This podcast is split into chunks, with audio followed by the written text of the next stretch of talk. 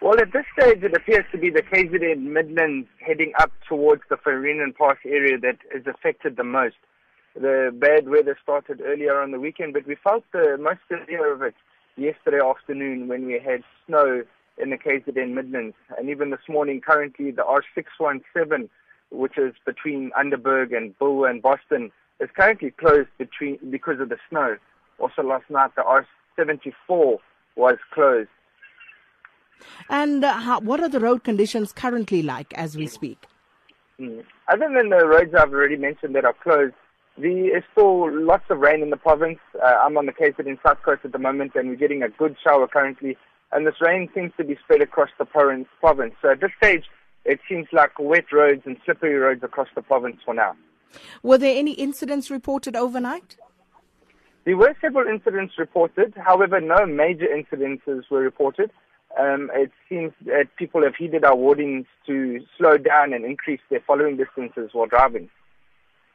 And also, there was talk about the possibility of road closures. Have you had to effect that at all? Mm. Fortunately, none of the arterial or major routes have had to be closed at this stage. The N3 has remained open. Um, authorities are monitoring the situation. They've also sprayed a brine solution, which is a mixture of salt and water, onto the road to stop ice forming on the road to help keep the road open. Um, and it's just the two roads that I'm aware of, the R74 and the R617, which is closed at this stage due to snow.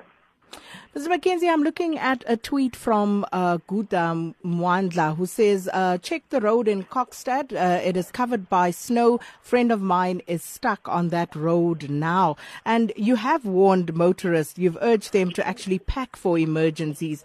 Can you just talk to us about, you know, how someone could prepare for that? Yeah. Well, fortunately about this is we do know that it is poor conditions and we're urging people to please be prepared if they're going to be traveling out in these conditions, especially people who may just be going out to try to see, in the, to see the snow. We urge people to prepare for it. Uh, make sure you've got a full tank of fuel before you venture out.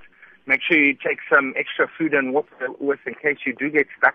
And also take some extra warm clothes maybe a blanket so that in case you do get stuck, you do have some provisions to see you through for to allow rescue services to get to you. And uh, of course, how long do you expect these conditions to persist mm. for? Yeah, um, it's the bulk of it is hoping to be over by today. But however, I can expect uh, rain over the at least tomorrow and the day thereafter. I should think. However, I'm not the weatherman, so I'm not too sure exactly how long it'll last.